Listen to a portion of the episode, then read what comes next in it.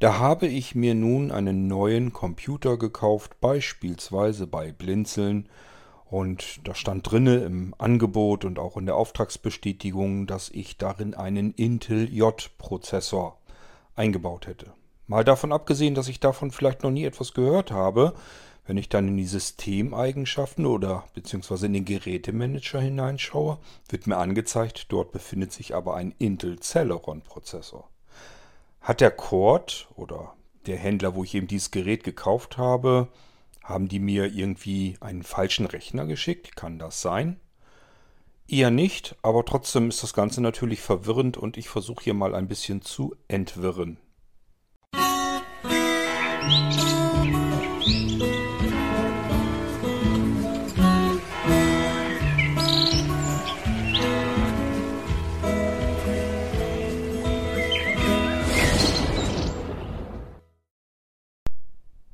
Oh, wie schön. Der Cord macht eine Episode über Prozessoren.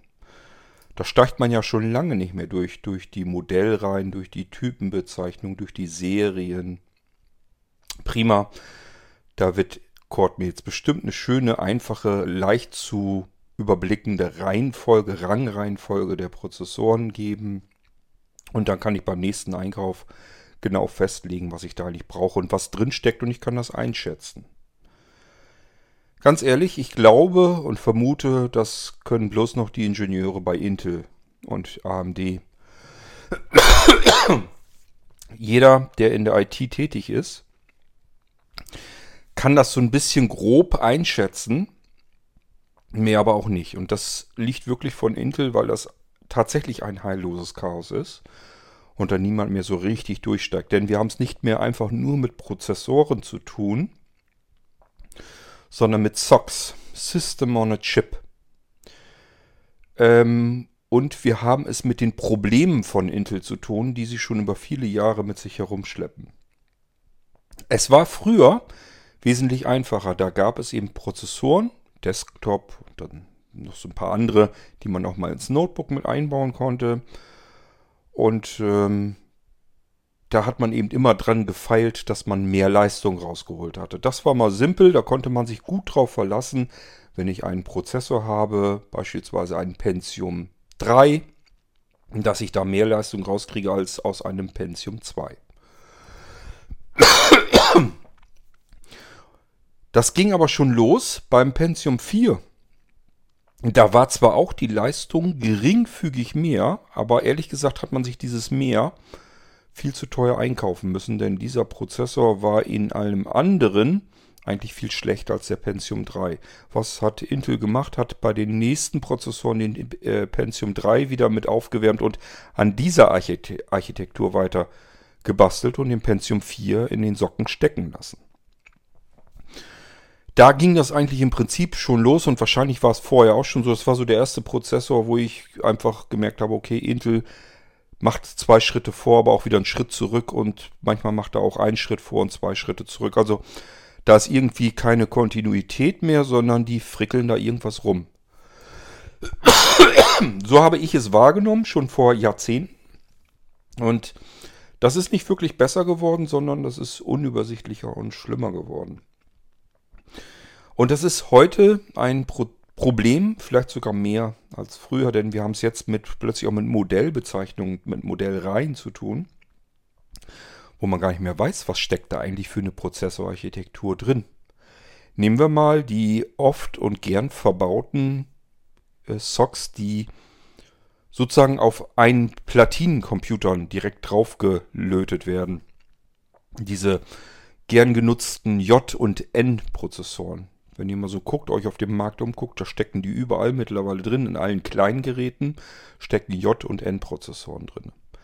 Und jetzt könnte man zum Beispiel denken, okay, der J-Prozessor, da habe ich es dann immer, na, beispielsweise mit einem Celeron zu tun. Und bei einem N-Prozessor, da steckt eben ein erweiterter oder modifizierter Pentium-Prozessor drin. Ja, aber siehe da, wenn man dann ein bisschen mehr guckt, dann merkt man, nee, es gibt auch J-Prozessoren, da soll wohl irgendwie ein Pentium drin stecken und es gibt auch N-Prozessoren, da soll auch ein Celeron dahinter stecken. Also selbst das kann man noch nicht mal mehr einheitlich sagen. Man kann eigentlich nur noch sagen, wofür sind die Prozessoren gedacht, in welcher Leistungsklasse sind die so in etwa. Und das Schlimmste ist auch mit den Taktfrequenzen. Die Taktfrequenz, die einem genannt wird, die nützt einem auch nicht mehr ganz viel, weil diese Prozessoren keine feste Taktung mehr haben, sondern eine extrem weit geöffnete Taktung, die ganz weit runterfahren kann, wenn von dem Prozessor nicht viel abverlangt wird, aber auch mal für kurze Momente ziemlich weit nach oben schießen kann, also ganz hochdrehen kann, damit man Leistung abverlangen kann, wenn sie dann gerade in der Spitze gebraucht wird. Warum macht Intel das eigentlich alles, dieses Hickhack mit seinen Prozessoren? Weil Intel ein, Prozess, äh, ein Problem hat und die ersten Auswüchse habt ihr jetzt schon erfahren können. Wenn ihr nämlich äh, jemand seid, der Apple ganz gut im Blick hat, was die da so machen, dann wird euch aufgefallen sein, dass Apple als erster riesengroßer ähm, Hersteller von Computern, generell von Geräten, die eben computerbasierend sind, wo auch das iPhone, das iPad und so weiter dazugehört, dass sie sich so langsam von Intel verabschieden wollen. Das heißt, die wollen jetzt ihre MacBooks auf ARM-Architektur umrüsten und so wird das mit den restlichen Rechnern dann auch sicherlich in den nächsten Baujahren, äh, Modelljahren so gehen, dass Intel irgendwann komplett raus ist aus den Apple-Geräten. Das ist eine, ähm, eine Tendenz, die ich vor vielen Jahren schon habe kommen gesehen.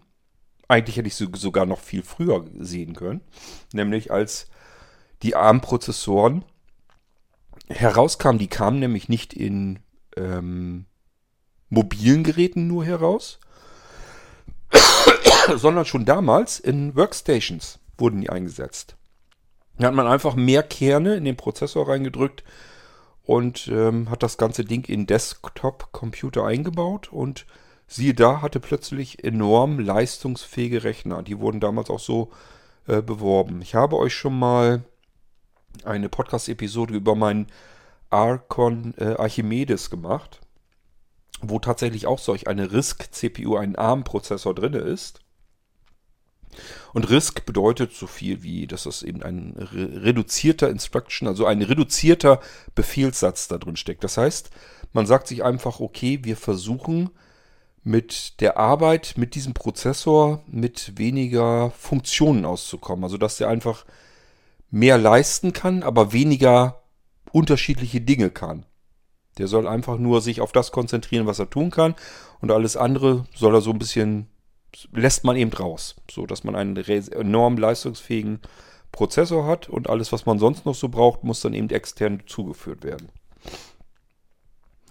Ähm, und das ist das, was ARM immer gemacht hat. Und dadurch konnten sie einfach sagen, okay, wir kommen mit weniger Energieaufnahme aus und wir brauchen nicht so viel ähm, überschüssige Abwärme produzieren, die man dann wieder teuer versuchen muss, aus dem Gehäuse herauszubekommen. Das sind alles Probleme, die ARM von der reinen Grundarchitektur her so schon bedacht hatte, während Intel eine ganze, ganze lange, lange Zeit lang immer nur zugesehen hat, wie kriegen wir mehr Leistung, mehr Leistung, mehr Leistung, mehr Leistung, koste es, was es wolle. So ist Intel früher an die Prozessorgeneration gegangen. Wir brauchen mehr Leistung, mehr Leistung, koste es, was es wolle.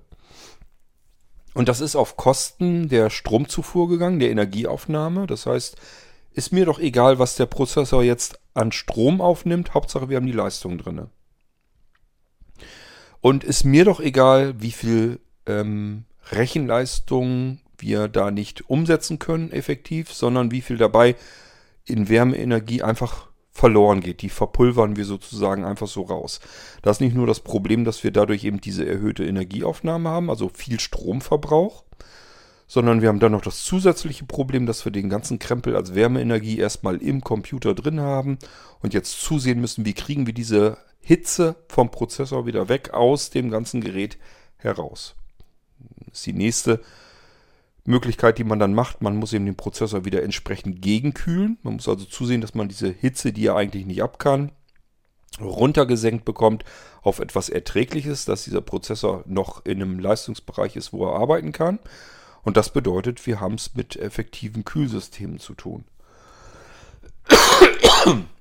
Das kann man in etwas teurer machen. Dann hat man es oftmals mit einer Wasserkühlung zu tun. Oder aber ähm, mit Kühlsystemen, die riesengroße Kupferkerne und so weiter haben, die einfach die Temperaturen abnehmen und über einen riesengroßen Metallkörper äh, nach außen befördern und dann durch diese Rippen eben eine maximale Fläche bekommen. Ähm, wenn man also eine Fläche braucht, um einfach eine bestimmte Quadratzentimeterzahl äh, an flächiger Hitze abzugeben, dann ist das Sinnvollste, was man machen kann, wenn man das natürlich weiterhin Kontakt, äh, kompakt haben will. Man kann ja nicht einfach äh, Rechner bauen, die irgendwie zwei Meter Fläche haben.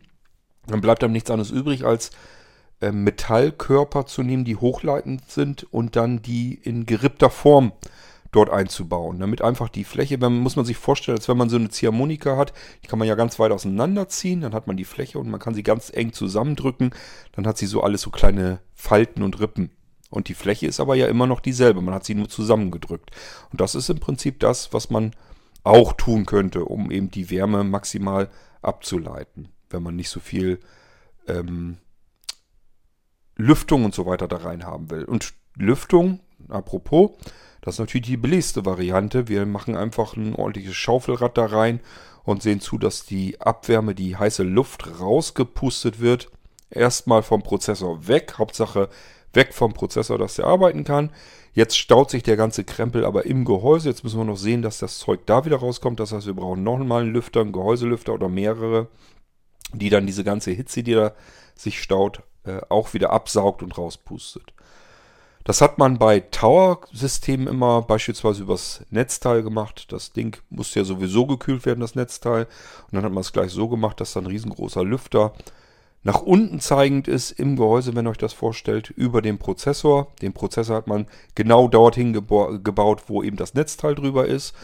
Und darüber ist eben ein Ansauglüfter, der zieht sozusagen vom Prozessorlüfter die ganze Abwärme, die der Prozessorlüfter also vom Prozessor wegnimmt und dann einfach ins Gehäuse bläst. Das wird dann wieder abgesaugt durch das Netzteillüfter und geht dann über, hinten über den Netzteillüfter und durch den zweiten sozusagen geht er dann raus.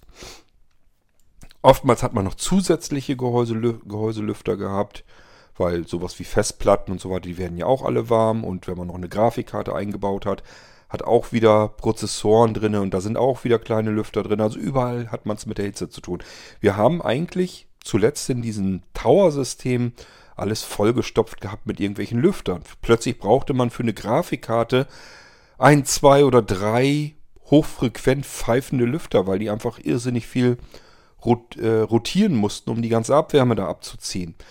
Das nützt aber nichts, weil die pusten, die, auch die pusten die Abwärme erstmal nur ins Gehäuse und wir müssen sie da wieder rausbekommen. Also was macht man? Man baut statt einen Gehäuselüfter, baut man zwei, drei Gehäuselüfter ein. Zuletzt war irgendwie alles nur noch am Lüften da drin und so hörten sich die Tower-Systeme teilweise auch an. Davon wollte man weg und davon musste man weg. Aus mehrerlei Gründen. Erstmal, man muss den Energiebedarf eines Prozessors immer weiter gedrosselt bekommen, damit wir eben die Dinge auch in mobilen Geräten, bei Intel sind es dann eher dann doch die Notebooks und vielleicht noch Tablets und diese Convertibles, also so eine Mischform aus Notebook und Tablet, ähm, dass man da die, den Energieverbrauch ganz weit runtergedrosselt bekommt. Auch hier hat Intel lange Zeit rumgetrickst einfach. Also sie haben einfach Prozessoren genommen, die beispielsweise vier Prozessorkerne haben. Dann hat man zwei Prozessorkerne davon abgeschaltet und die anderen beiden hat man einfach runtergetaktet, sodass sie nicht mehr so viel Abwärme erzeugten. Und schon hatte man weniger Energieverbrauch, weil sind ja zwei Kerne weniger. Die anderen beiden braucht, haben, sind auf halber Leistung gelaufen. Und äh, somit hat man eben ähm, weniger Energieaufnahme. Heißt im Umkehrschluss, ich komme trotz normalem Akku oder sogar einem kleineren Akku ähm, länger hin. Ich also habe also längere Akkulaufzeiten. Und äh, erstmal klingt das ja ganz klasse, dass ich vielleicht in einem Notebook auch ein i3 oder ein i5 habe, vielleicht sogar ein i7. Und wenn man da genauer mal hinschaut, ist das aber ein modifizierter i5, i7, insofern, dass man einfach gesagt hatte, okay, wir schalten einfach die halben Kerne ab und den Rest, den lassen wir in verschiedenen, in kleinerer Taktung, in reduzierter Taktung laufen. Dann hat man sich irgendwann gesagt, okay, dann hast du es aber ja wieder das Problem, das alte Problem mit der Leistung, was man früher schon hatte. Da müssen wir uns also auch irgendwas einfallen und somit ist die Taktung variabel geworden. Das heißt, diese Prozessoren können zwar immer weiter niedriger takten, teilweise in dreistellige Megahertz-Bereiche, also unter einem Gigahertz sogar, können aber, wenn es gefordert wird, auch hochtakten bis zu mehrere Gigahertz. Das ist also eine riesengroße Schwankung in der Taktung von minimal über Durchschnitt über maximal. Weiteres Problem, was wir mit diesen ganzen Modellreihen und so weiter haben, wir haben es gar nicht mehr mit Prozessoren zu tun. Das sind nicht mehr einfach nur Prozessoren, sondern es sind SOCs. System on a Chip. Auch hier, das war früher anders. Da hatten wir erstmal einen Prozessor. Dann ging das so los, dass wir integrierte Grafikchipsätze drin hatten. Der Rest wurde dann vom Mainboard erledigt oder man musste Steckkarten dazu stecken. Immer mehr Sachen sind dann, also Funktionen sozusagen, das was man vorher in verschiedenen Chips hatte, wurde, ist immer weiter in den Prozessor gewandert bis man zuletzt irgendwann gar keine weiteren Chipsätze da draußen mehr brauchte. Also das Mainboard brauchte gar nicht mehr wahnsinnig viel haben. Das war alles schon fertig im Prozessor drin, sodass man als Mainboard-Hersteller sagen konnte, okay, ich kaufe einfach von Intel den Prozessor, stecke den da rein. Zack, hat mein Mainboard gleich Soundausgang gleich mit drin, den SATA-Controller, den Speichercontroller sowieso. Ähm, Grafikchips, das ist alles schon fix und fertig drin im Prozessor. Ich muss nur den einen Prozessor haben und alles ist drin. Und selbst das sind schon wieder Sachen von Opa erzählt aus dem Krieg. Denn mittlerweile kommen wir immer mehr dorthin, dass wir es mit Einplatinencomputer zu tun haben. Wenn ihr heute ein Notebook habt oder aber insbesondere ein Tablet oder aber äh, Mini-Computer, wenn man die aufschraubt, dann ist alles nur noch eine Platine. Genauso wie beispielsweise in einem Radio, in einem aktuellen Radiogerät oder sonst irgendetwas. Da hat man ja nicht verschiedene Sachen zusammengesteckt noch drin, sondern es ist eine Platine drin. Und selbst diese Platinen werden immer kleiner. Das meiste in so einem Gehäuse ist mittlerweile schon Luft. Und da steckt alles drauf. Und selbst da, wenn man sich so eine Platine anguckt, dann sind da nicht so wie früher überall Chips drauf verteilt, sondern man sieht nur noch einen großen Chip. Das ist der Prozessor, der SOC, wo alles drin ist. Und der Rest sind bloß noch so Leiterbahnen und dann sind da noch ein paar Widerstände und so weiter drauf. Ja, dass es dann an die Ein- und Ausgänge geht. Und dann war es das aber auch schon.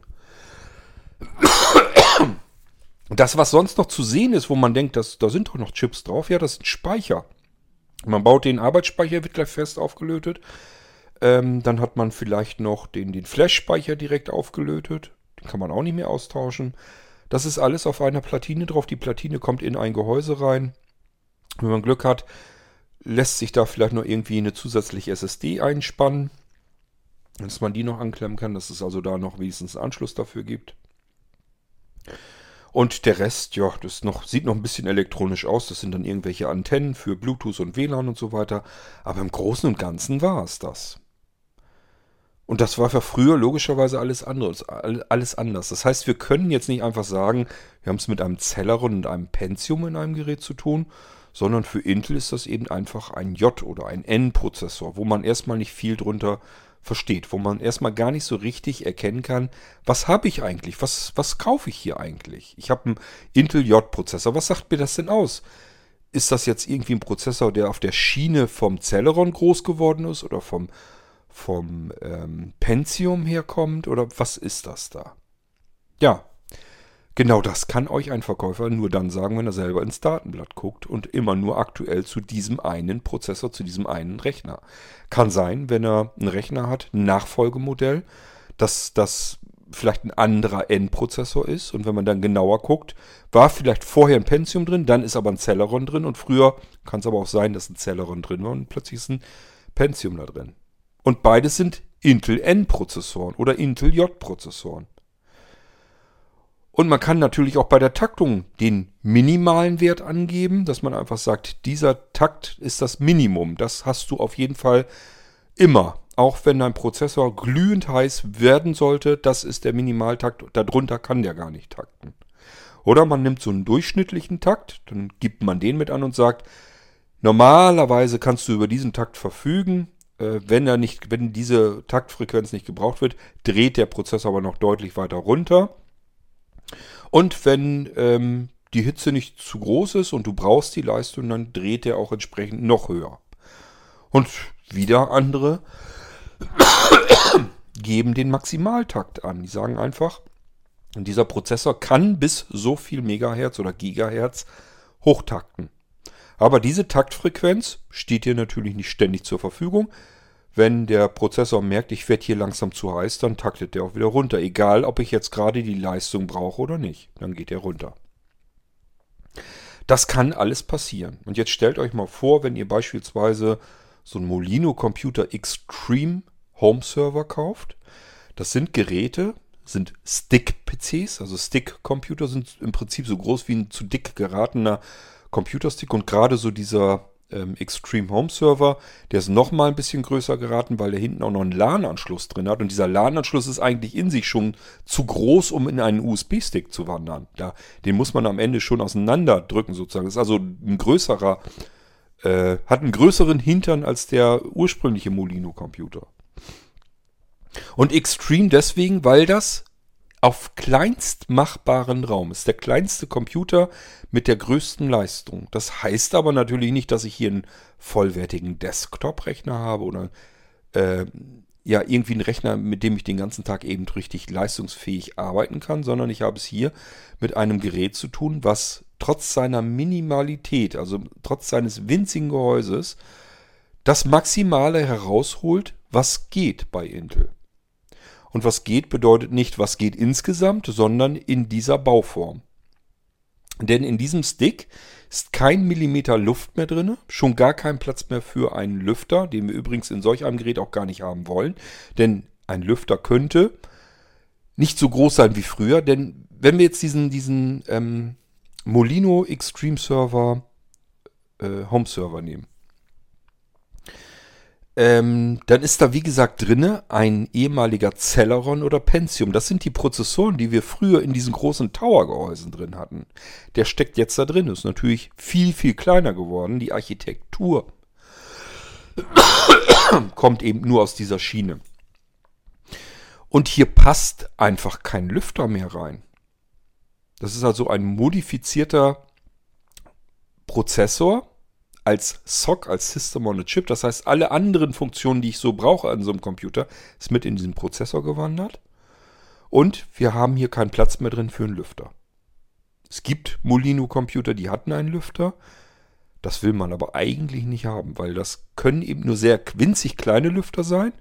Das wiederum bedeutet, wenn ich eine, einen Luftstrom erzeugen will, der mir so und so viel Kubikzentimeter pro Minute äh, Abwärme wegschaufelt, und ich habe nur so winzig kleine Schäufelchen, dann muss ich den eben öfter drehen lassen. Stellt euch das so vor, eine Luftschaufel, stellt euch die vor wie eure Hand. Und ihr sollt mit dieser Hand äh, einen Kieshaufen wegschaufeln. Wenn ihr winzig kleine Babyhände nehmt, dann müssen diese Hände, damit sie den Kieshaufen in einer Stunde wegbefördern können, viel, viel schneller arbeiten als jemand, der riesengroße Pranken hat, Maurerhände, sage ich es mal so. Der wenn das ein kleiner Kieshaufen ist dann, äh, und er braucht eine Stunde, dann kann er sich damit Zeit lassen, kann zwischendurch noch einen Kaffee trinken. So ist das bei den Luftschaufeln in so, einem, in so einem Lüfter eben auch. Wenn ich kleine Lüfter habe, weil ich nicht viel Platz habe in so einem Rechner, brauche ich ganz winzig kleine Lüfter.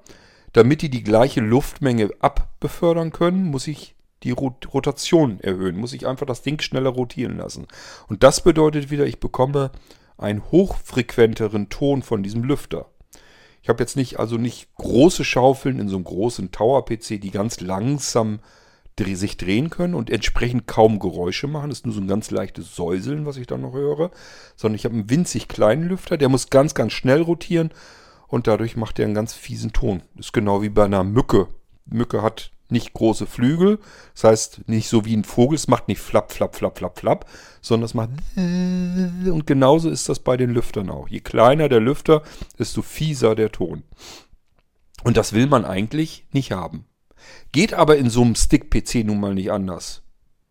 Ich habe da keinen Platz drin. Entweder ich habe einen Lüfter drinne, damit ich den Prozessor ein bisschen höher takten kann. Dann habe ich diesen, dieses fiese Geräusch, Betriebsgeräusch drinne. Oder aber ich lasse den Lüfter weg, dann muss ich den Prozessor noch Lüfter, äh, noch, noch niedriger takten. Ebenfalls in der unteren Leistungsklasse, wenn, wenn der nicht viel zu tun hat. Und die Spitzen, dass ich den hochtakten kann, die sind dann natürlich auch viel seltener oder viel kürzer, als wenn ich einen Lüfter drin habe, der eben zusätzlich mal lüften kann. Dann kann ich den Prozessor längere Zeit auf den höheren Taktzahlen laufen lassen.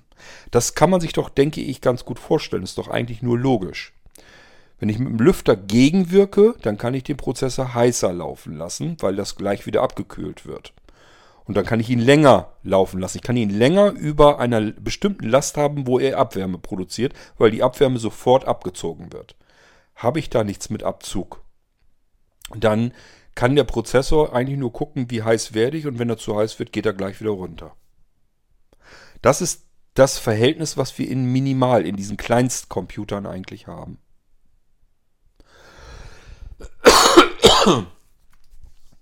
So, wir haben es also bei einem J-Prozessor und einem N-Prozessor mit entweder einem Celeron oder einem Pentium zu tun. Rein von der Architektur, von der Prozessorarchitektur her. Dazu sind alle anderen externen Chips in den Prozessor mit reingewandert. Dadurch haben wir es nicht mehr wirklich mit dem Prozessor zu, zu tun, sondern mit einem SOC, System on a Chip. Das heißt, Intel nennt deswegen jetzt das Ganze nicht mehr Celeron und Pentium, sondern nennt das eben N- oder J-Prozessor. Was nicht falsch ist. Und welcher Prozessor eigentlich von der Architektur her da drin steckt, das steht da manchmal gar nicht dabei und manchmal schreibt man es dabei. Manchmal steht das dabei. Ist ein Zeller, kommt von der Celeron-Architektur, kommt von der Pentium-Architektur. Wir reden hier allerdings von geringen zweistelligen Prozentzahlen, die das überhaupt irgendwie einen Unterschied macht. Beispiel, wenn wir jetzt ähm, den normalen Atom X5-Prozessor nehmen, zu einem J3350, das ist so ein gängiger Prozessor in so äh, Rechnern, Minimalrechnern drin, in diesen Kleinstrechnern, die äh, lüfterlos sein sollen. Manchmal macht man auch einen kleinen Lüfter mit bei. Manchmal lässt man ihn aber, ihn aber auch raus, je nachdem, wie die Architektur des Rechners ist und wofür das gedacht ist, wie das ausgelegt ist. Baut man ihn ein oder lässt ihn weg.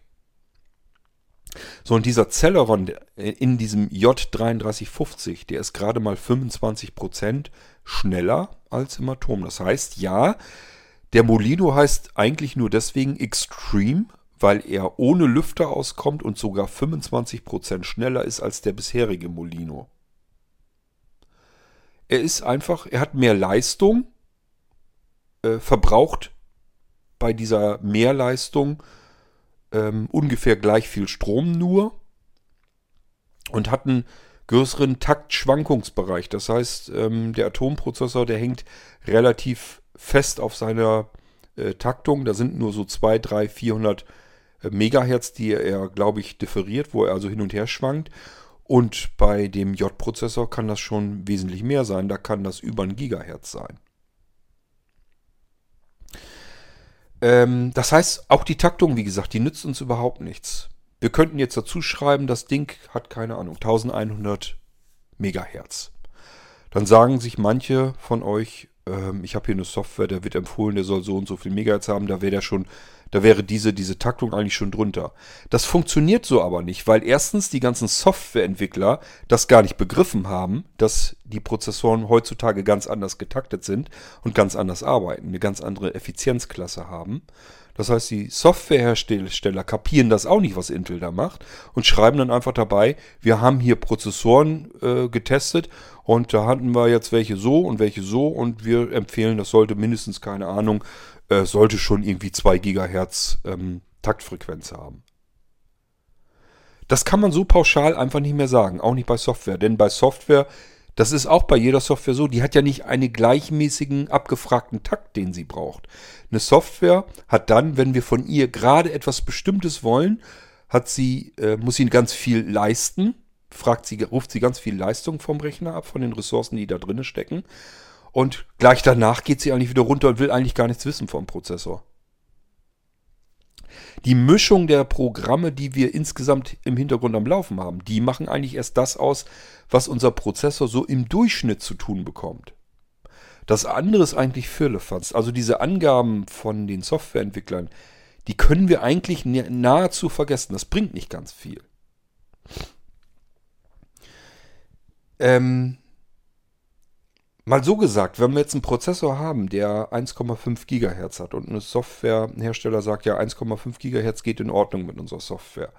Das mag sein, aber jetzt sind wir jetzt im Hintergrund der Rechner gerade zufällig Upgrades fährt und da jede Menge äh, Taktfrequenz für braucht, ähm, also jede Menge Ressourcen abverlangt von dem Prozessor, und dann bleibt für unsere Software in dem Moment vielleicht gar nicht viel übrig, Vielleicht macht sich das gar nicht bemerkbar, weil unsere Software mehr oder weniger einfach nur wenig dahin ähm, popelt und gar nicht so viel braucht. Kann aber auch sein, dass unsere Software auch gerade viel Leistung abverlangt. Und jetzt müssen die beiden sich das teilen. Es kann aber auch sein, dass der, die, der eine Prozess im Prozessor, also das eine Programm im Hintergrund oder auch nur ein Teil des Programms, braucht jetzt ganz viel Leistung, das andere braucht wenig. Dann hat der Prozessor ganz normalen Ausschlag. Also der hat deswegen nicht mehr zu tun als sonst auch. Kann aber auch sein, dass beide Programme zeitgleich viel zu tun haben und schon kommt unser Prozessor ins Schwitzen. Kann aber auch sein, dass beide Prozesse im Hintergrund eigentlich darauf warten, dass sie was zu tun bekommen. Dann langweilt sich unser Prozessor zu Tode. Übrigens nicht wörtlich genommen, Prozessor äh, geht nicht kaputt dadurch, dass er nichts zu tun bekommt. Also nur nochmal, um sicher zu sein es ist einfach nicht mehr klar definierbar. Auch ähm, die Funktion, die einen in einem Prozessor stecken, man kann jetzt nicht zum Beispiel einfach hergehen und sagen, ich nehme mal so einen i5-Prozessor. Und da habe ich ja immer meine Hardware-Virtualisierung garantiert mit drin. Nee, stimmt so nicht. Es gibt äh, Modelle, Prozessormodelle mit der i5-Bezeichnung, mit der Reihenbezeichnung, ähm, wo diese ähm, Hardware-Virtualisierung von Intel als Funktion schon im Prozessor drin steckt. Und es gibt i5-Prozessoren, die können höher getaktet sogar sein. Da fehlt aber diese Funktion drin. So einfach funktioniert es eben nicht. Ich muss mir den Prozessor noch genauer ansehen. Und das kann sein, dass euch die Hardware-Virtualisierung gar nicht interessiert. Ihr sucht einfach nur einen Rechner, den ihr fürs Büro benutzen könnt, so ein bisschen Bürotätigkeit, ein bisschen Multimedia und dann war es das. Kann aber ja auch sein, dass ihr mal irgendwie irgendwelche virtuelle Technik, das muss noch nicht mal ein kompletter virtueller Computer sein, sondern irgendwas anderes, was diese Hardware-Virtualisierung ausreizt und ausnutzt. Ähm, das kann zum Beispiel das ähm, Abknapsen von, von, keine Ahnung, von Arbeitsspeicher sein, dass es da irgendwie gesondert drauf zugreifen können möchte oder sonst irgendetwas. Dann geht das mit der Hardware-Virtualisierung direkt, wird das durchgereicht das heißt, meine Software, die ich habe, kommt direkt an die Hardware dran. Und wenn das nicht ist, muss das irgendwie mit emuliert werden. Also muss das softwareseitig erstmal durchgereicht werden. Und das braucht viel mehr Rechenleistung. Und da geht mir die ganze Rechenleistung schon nur für diese Virtualisierung flöten. Man kann mit einem Atomprozessor auch virtuelle Computer bereitstellen. Das merkt ihr schon daran, dass es ja auch Molino-Computer gibt, also ohne dieses Ganze mit dem Extreme und Server und so weiter, sondern ganz normale Standard Molino-Computer mit einem Atomprozessor. Und die haben vielleicht noch nicht mal eine Hardware-Virtualisierung drin, aber das reicht vielleicht trotzdem von der Leistung her noch aus, um irgendwelche Linux-Systeme und so darauf noch bequem benutzen zu können. Kann aber auch sein, auch beim Atom, dass es welche gibt, die eine Hardware-Virtualisierung mit drin haben ähm, die unter einem anderen, unter einer anderen Bezeichnung mit angeboten werden. Äh, und da merke ich dann, da kann ich vielleicht sogar mal ein Windows drauflaufen lassen auf einer virtuellen Maschine, problemlos. Es ist wirklich nicht einfach so klar definiert, dass man sagen kann, du willst das und das, dann nimm dem und den Prozessor. Habe ich das jetzt eben schon erzählt? Die Ausmaße, die sehen wir jetzt auch schon ähm, auf dem Markt. Ähm, das ist eine Tendenz, die ich vor ein paar Jahren schon gesehen habe und noch viel früher hätte sehen können, nämlich dass die ARM-Architektur, also die ARM-Prozessoren, die wir in den mobilen Geräten üblicherweise schon drin haben, dass die von der Kernarchitektur her eigentlich zukunftsträchtiger waren. Also die können halt weiter hochtakten in der Leistung, weil ARM ist ganz anders an seine Prozessorarchitektur herangegangen. Die haben gesagt, wir schauen erstmal, äh, wie können wir diesen Prozessor möglichst effizient machen. Und effizient heißt nicht möglichst viel Leistung, sondern effizient heißt, ich mache aus so und so viel Strom, so und so viel Energie mache ich, so und so viel Rechenleistung, so und so viele Berechnungen kann der ähm, eben durchführen in Zeit X. Und dann hat man bei diesem ARM-Prozessor einfach gesagt, okay, jetzt stopfen wir da die unterschiedlichen Proz ähm, ähm, anderen Chips, Chipsätze noch mit rein in den Prozessor, dass plötzlich diese, diese ARM-Architektur, dieser ARM-Prozessor ganz viele andere Dinge noch mit tun konnte. Ähm, plötzlich konnte der sich auch um Audio und Video kümmern und vielleicht noch um irgendwelche Schnittstellen, äh, USB und so weiter. Das steckt da vielleicht schon alles drin. Ähm, in ARM-Prozessoren steckt beispielsweise, obwohl das kein Mensch mehr heute wirklich unbedingt braucht, steckt noch diese ganze Geschichte mit dem, ähm, na sag schon, mit dem, mit dem Funkempfang drin. Die Dinger haben einfach, dass sie Funkfrequenzen empfangen können. Beispielsweise, das ist aber frei, das muss nicht so sein, dass man in einem Radiobereich guckt. Und deswegen habt ihr teilweise in euren Android-Geräten ein integriertes Radio mit drin. Da müsst ihr nur einen Kopfhörer in den ähm, Klinkenanschluss noch reinstecken, wenn euer Smartphone sowas noch hat. Oder aber irgendwie ein Ladekabel, das, also irgendein Kabel eben drin ist, damit der eine längere Wurfantenne dran hat und der Rest an Funktionalität steckt schon in dem ARM-Prozessor mit drin. Den kann der Hersteller freischalten, so wie es in vielen Androiden der Fall ist. Er kann aber auch sagen, das ist Firlefanz, das ist Spielerei, das wollen wir gar nicht erst freischalten und dann deaktivieren sie es und dann hat man im Prinzip das, was wir im, im, in den Apple-Geräten schon seit jeher haben. Das alles hat man bei ARM viel früher gemacht. Man hat also Chipsätze in den Prozessor mit reingesetzt, sodass das nicht einfach nur noch eine CPU war, sondern ein SOC, ein System on a Chip. Ähm, und man hat viel früher eigentlich vom Entstehen her schon gesagt, okay, ich möchte hier Geräte bauen können, die mit ganz geringer Taktung eine relativ hohe Leistung hinbekommen können und mit ganz viel Abwärme hinkommen. Ich will keine nervtötenden äh, Lüfter da drin haben. Und ich will nicht, dass mein Prozessor ständig gegrillt wird. Das sind alles Dinge, da hat ARM sich von Anfang an drum gekümmert. Ich habe euch hier mal eine Episode im Irgendwasser gemacht über meinen Arcon Archimedes. Da steckt ein ARM-Prozessor drin, drin, dieser RISC-Prozessor. Der war damals ähm, eigentlich noch in keinem einzigen mobilen Gerät. Mobile Geräte gab es als solche zwar schon, aber das war natürlich mit ganz anderen Chipsätzen da drin, mit anderen Prozessoren. Ähm, da war jetzt längst noch nicht so was Leistungsfähiges drin. Die steckten damals in Desktop-Computern drin. Und da hat man schon damals mit geworben, dass diese Desktop-Computer mit RISC-CPU-Architektur, eben diesem ARM-Prozessor, der da drin steckte, ähm, viel mehr Rechenleistung bekommt als in den ganzen Desktop-Rechnern, die da auf dem Markt waren. Man konnte mit weniger Megahertz, wir reden da nicht von Gigahertz, wir sind im Megahertz-Bereich, man konnte damit viel weniger Megahertz viel mehr Rechenoperationen durchführen pro Zeit X als mit den anderen Prozessorherstellern. Ähm, oh, ich muss mal eben gucken. Wir haben hier nämlich schon was mit, dass mein Rechner, äh, mein iPhone gerne eine Stromquelle hätte. Das ist aber nicht das Problem. Ich muss mal eben nur eben einen externen zuführen und dann können wir weiter probieren, uns da durchzuwursteln durch die Prozessoren.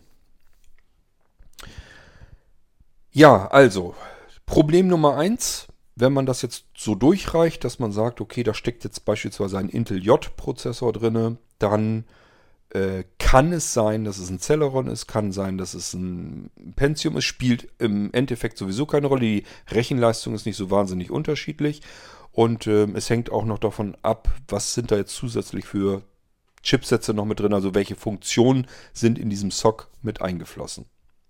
Und das kann sich jederzeit auch noch wieder ändern. Da ist Intel also nicht so ganz ähm, penibel, um das irgendwie zu trennen. Aber wichtig für euch zu wissen ist, ja, ihr kauft einen Intel N oder J Prozessor, einen SOC, einen System on a Chip. Und in diesem System on a Chip steckt ein Prozessor, ein, eine reine CPU mit drinne, zusammen mit den ganzen anderen Krempel. Und diese CPU-Architektur, und nur darum geht es, kann vom Celeron herkommen oder vom Pentium. Das bedeutet, wenn ihr in den Gerätemanager reinguckt, was habe ich hier für eine CPU drin, steht dort wahrheitsgemäß, dass es ein Celeron 3350 oder aber ein Pentium 3350 ist. Gekauft habt ihr das Ding als Intel J Prozessor 3350. Das ist nichts Falsches, keine falsche Angabe. Es ist einfach so. So, und wenn dann die nächste Angabe kommt, dass ihr sagt, ähm, ich habe einen Prozessor beispielsweise mit zweieinhalb Gigahertz gekauft, ähm, mir wird hier aber was angezeigt mit, keine Ahnung, 1,1, 1,2 oder 1,5 oder was auch immer. Das ist ja viel weniger. Ja, das kann gut sein. Dann ist das eben, ähm, was angezeigt wird, ist immer das, was ich minimal kriege, wo der Prozessor nicht drunter takten kann. Egal, welche Temperatur mein Prozessor hat, drunter kann er nicht. Dann ist er bei 1,1 Gigahertz vielleicht im untersten Takt. Ähm, das ist aber nicht der Durchschnittstakt und das ist auch schon gar nicht das maximal verfügbare, was dieser Prozessor an Leistung hergeben könnte. Nur, das ist eben auch das Problem wieder, welchen Takt gibt man an. Den mittleren Takt kann der nicht komplett zu 100% unter Volllast durchhalten. Das heißt, wenn wir jetzt irgendeine Anwendung benutzen, die die ganze Zeit diese Rechenleistung abfordert, dann wird unser Prozessor nach einer Weile trotzdem runtertakten weiter, obwohl der mittlere Takt angegeben ist. Also den mittleren Takt kann der auch nicht dauerhaft halten, nur im Durchschnitt. Ähm, oder gibt man den höchsten Takt an, dann weiß man immerhin, okay, wie viel kann ich denn maximal von meinem Prozessor bekommen. Aber auch hier, das kann der dann nur kurze Zeit halten. Und hier kommt es wieder darauf an, wie ist das Kühlsystem? Habe ich da einen Kühler drin, dann kann er diesen höchsten Takt länger halten. Oder habe ich gar keinen, ist es ein Passivkühlsystem drin, also nur äh, meinetwegen eine Kupferplatte oder irgendwie was anderes, was die Hitze abnimmt und beispielsweise über das, auf das Gehäuse überträgt. Das gibt es auch. Das ist dann, wenn ihr sagt, ähm, ich habe mir hier einen kleinen Computer gekauft, so ein Mini, beispielsweise ein Molino-Computer, der wird das Gehäuse wird so heiß. Ist das normal? Ja, ist, geht gar nicht anders. Da wird einfach vom Prozessor die Hitze abgenommen und über eine Schiene direkt an das Gehäuse übertragen und über das Gehäuse, über die Fläche des Gehäuses wird das an die umstehende Luft äh, abgegeben. Wichtig zu wissen bei Passivsystemen, niemals irgendwie eine Schublade einbauen oder sowas oder in eine Schublade stecken und da laufen lassen, weil dann habt ihr dieses Problem mit dem mit der äh, Wärmelast, mit dem Stau. Staut sich also die ganze Hitze dann natürlich auch in dieser Schublade auf. Dementsprechend kann er seine Wärme übers Gehäuse nicht mehr vernünftig abgeben und dann stirbt er eines natürlichen Hitzetodes, euer Prozessor da drin. Da geht er irgendwann dann kaputt. Also immer darauf achten, wenn ihr nichts hört von dem Computer, da ist also kein, kein aktiver Lüfter drin, dann auf jeden Fall ähm, immer zusehen, dass da Luft dran kann an das Gehäuse, weil dann ist das Gehäuse ein Teil des ganzen Kühlsystems mit. Und auch nicht drüber wundern, das Gehäuse wird warm, geht gar nicht anders. Irgendwo muss die Hitze hin. Ähm, ich war ja gerade eben bei Apple. Ihr habt es sicherlich mitbekommen. Bei Apple ähm, wird gewechselt. Äh, man verabschiedet sich, je nach Modell, wenn, wenn die Modelle jetzt überarbeitet werden, verabschiedet man sich von Intel und setzt jetzt komplett auf ARM-Prozessoren, weil die ARM-Prozessoren jetzt auch in der Leistungsklasse dort angekommen sind, wo bisher noch Intel immer die Nase vorn hatte. Das heißt, vorher hatte man einfach gesagt, wenn ich Leistung abverlangen will, dann kann ich keine ARM-Prozessoren nehmen. Die sind ganz gut für den mobilen Einsatz und wenn ich viel herumtrickse, habe ich auch überall mit meinen kleinen Apps habe ich alle Möglichkeiten, die ich so brauche. Denk mal noch an die Zeiten zurück, wo Apple überall herumgetrickst hat. Ne, Tricksen ist eigentlich falsch, sondern eigentlich haben sie clever äh, gebaut mit den ganzen Hintergrunddiensten, die sie in das Betriebssystem, äh, also in iOS eingegossen haben, wo man einfach nicht gesagt, wo man gesagt hat, nicht das Programm bleibt jetzt die ganze Zeit bestehend laufen und kümmert sich zum Beispiel um die Wiedergabe eines Podcasts, sondern das Programm soll einfach an den äh, an das Betriebssystem durchreichen. Hier, spiel mir das mal ab. Und dann lass das im Hintergrund laufen und leg mich dann schlafen. Ich, mich brauchst du jetzt gar nicht, sondern das wird jetzt abgespielt und dann lief sozusagen das Programm tat nur noch so, als wenn es im Hintergrund lief, war aber nicht der Fall. Es war aus und das Betriebssystem, was ja sowieso laufen muss, das hat sich dann um die Wiedergabe mitgekümmert. Nur ein Beispiel eines Hintergrunddienstes. Das war total clever. So konnte man die Akkuleistung hochhalten, so konnte man der Hitze, äh, also der Abwärme des Prozessors Herr werden. Ähm, aber es ging hauptsächlich natürlich um die Akkuleistung, damit die Akkus möglichst lange halten, bei trotzdem gefühlt richtig kräftiger Leistung des Prozessors. Wo ähm, Android zum Beispiel ganz lange Zeit gesagt hat, lass doch die Dinger da im Hintergrund laufen. Und dann hatte man dieses typische Problem, dass man mit den ganz vielen Android-Geräten ähm, eine sehr kurze Akku Laufzeit hatte und bei den Apple-Geräten äh, ging das immer ein Stückchen länger. Also die konnten immer länger, länger dann damit arbeiten. Das hat man bei Android-Geräten dann spätestens hingekriegt, als die Geräte größer wurden, diese Phablets sozusagen. Da konnte man dann die größeren Akkus einbauen. Dann war das nicht, spielte das nicht mehr so diese riesengroße Rolle. Und dann wieder fing es an, dass die Geräte alle wieder flacher, dünner werden mussten. Und dann hatte man wieder das Problem, wieder weniger Akku einbauen zu können. Also da hat man immer rumgefummelt, rumgefeilscht um jedes bisschen, was man irgendwie erreichen konnte. Ähm, und mittlerweile sind die ARM-Prozessoren einfach so weit, dass man sagen kann, wir können jetzt auch in den Desktop-Bereich rein. Und zwar nicht in den Desktop-Bereich von damals zu Archimedes-Zeichen mit wenigen Mega, Archimedes-Zeiten mit wenigen einzelnen Megahertz, sondern äh, jetzt können wir auch wirklich mit der Leistung aktueller Desktop-Computer, die einfach ein Intel oder ein AMD mit drin haben, können wir jetzt schon zumindest so reinigermaßen ranreichen. Und wenn wir jetzt noch in der Software ein bisschen rumfalschen, rum ähm, modifizieren, optimieren, dass wir das dann noch hinkriegen, dann fühlt es sich zumindest so an, als hätten wir die gleiche Leistung.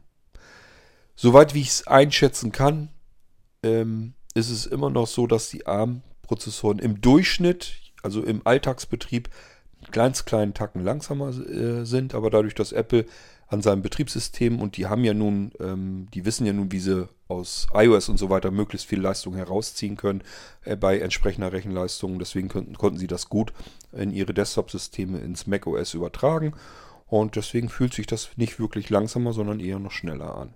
Es wurde also am Betriebssystem herumgebaut und äh, dann konnte man mit diesen ARM-Prozessoren wunderbar arbeiten und das ist jetzt der Effekt, den wir haben. Und Intel hat jetzt immer noch das Problem, was sie schon seit Jahren mit sich rumschleppen, dass sie in der Leistung an eine Grenze angekommen sind, wo sie ganz nicht mehr so ganz wahnsinnig viel tun können.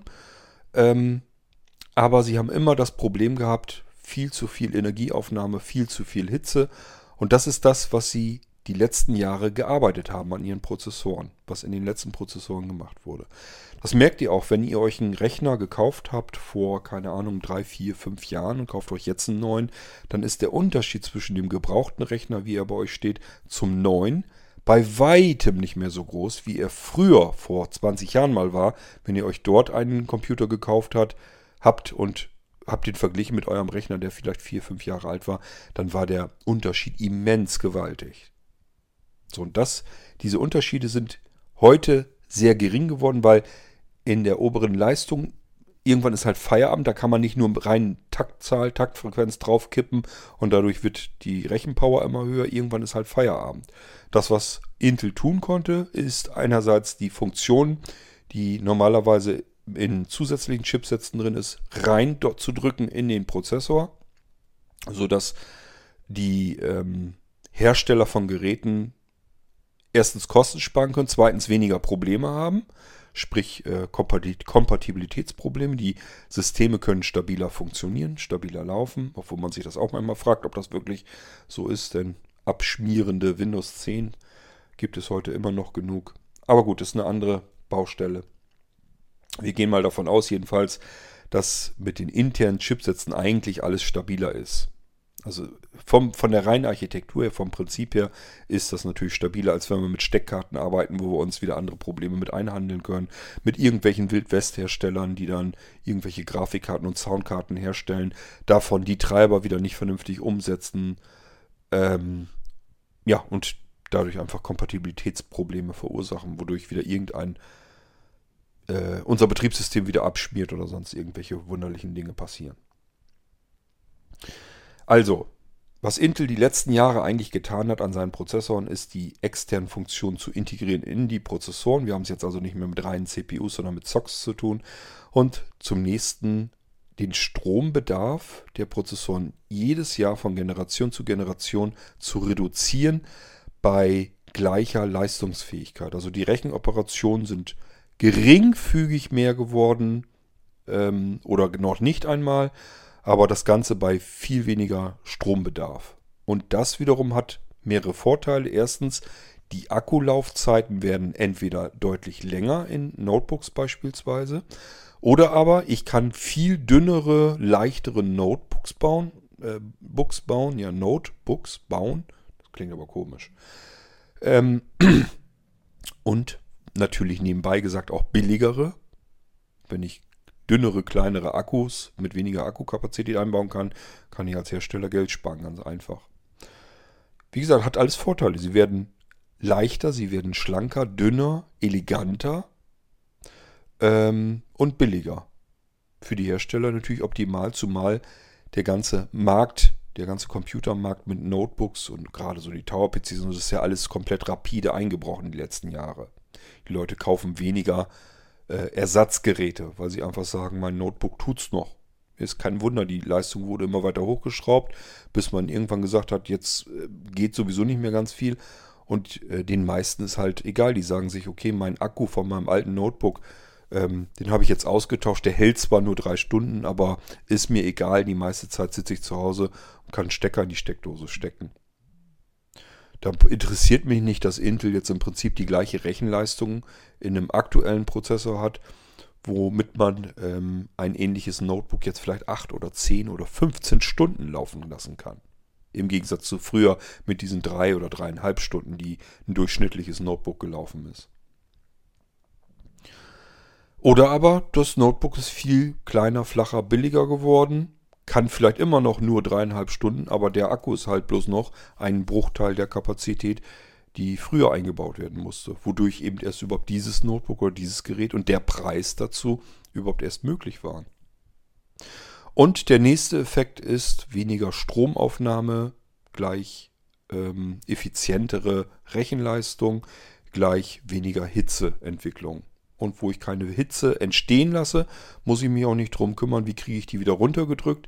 Ich brauche jetzt entweder nur noch wenig Kühlleistung und da kann ich mir jetzt überlegen, kann ich jetzt vielleicht irgendwie einen intelligenten Lüfter dort einbauen, der ähm, sehr flach ist, ähm, aber immer noch ein bisschen größer und muss aber nicht mehr so viele Rotationen laufen lassen, äh, muss den Lüfter also nicht so schnell drehen lassen und habe entsprechend wieder dieses schöne leise Lüftergeräusch, das ich eigentlich haben will, statt so ein hochfrequentes Pfeifen. Oder aber, vielleicht habe ich sogar Glück und kriege es so gebaut, dass ich gar keinen Aktivlüfter mehr brauche. Dann kann ich die Prozessoren ja zusätzlich auch noch wieder modifizieren, kann auch hier wieder sagen, okay, da äh, lasse ich einfach zwei Kerne mal weg ähm, und takte die anderen eben, dass sie noch niedriger takten können und nur wenn es erforderlich wird, äh, erforderlich wird, können sie auch dementsprechend wieder umso höher takten. Habe also eine höhere Taktschwankung. Das ist alles unterschiedlich, je nachdem, ob ich einen Desktop-Computer, ein Kleingerät bauen will oder ein Notebook oder ein Tablet oder was auch immer, brauche ich unterschiedliche Vorzüge der Prozessoren. Und ähm, das ist alles ein Austarieren, was will ich eigentlich? Möchte ich ein, ein flaches Notebook bauen? Kann ich nicht so viel Akku, dann muss der Akku aber trotzdem ja irgendwie ein paar Stunden hergeben. Das heißt, ich muss irgendwas am Prozessor wieder rumfrickeln oder eben umgedreht. Vielleicht äh, möchte ich ein, ein, teureres Notebook bauen, dann kann ich einen, einen flachen, aber größeren Akku einbauen und, und so weiter und so fort. Das ist alles je nachdem, was ich da eigentlich basteln will. Und diese ähm, Stick-PCs wie der Molino-Computer, das sind Computer, die sollen keinen Desktop-Computer ersetzen, sondern sie sollen ähm, eigentlich ein Rechner sein, der vielleicht andauernd irgendwie am Laufen ist. Ich will ihn ja nicht hören, also es ist kein Lüfter drin. Dann lasse ich ihn vielleicht gerne mal laufen und benutze ihn für Dinge, die nicht viel Rechenpower brauchen. Das habe ich aber auch schon oft genug hier im Irgendwasser beispielsweise auch angemerkt. Das sind keine Rechner, womit ihr eure Desktop-Dinger ersetzen sollt, sondern das sind Rechner für Rechenaufgaben, die im Hintergrund immer so ein bisschen mitplätschern sollen, immer mitlaufen sollen. Dafür sind die da. Es geht hier eigentlich darum, ähm, kann ich Windows auf einem Rechner laufen lassen, der nicht viel größer ist als ein USB-Stick. Das geht, aber ich kann natürlich nicht erwarten, dass ich mit solch einem Rechner ganz genauso arbeiten kann, wie vielleicht mit meinem ähm, Notebook oder aber ähm, mit meinem Desktop-Computer. Und wer jetzt denkt, da steht aber doch Home Server drauf. Server heißt doch immer, ähm, dass ich maximale Leistung daraus kriege. Da stelle ich mir doch was ganz Rechenleistungs Fähiges vor. Das hat damit nichts zu tun. Serverdienste sind erstmal Dienste, die im Hintergrund ständig laufen müssen.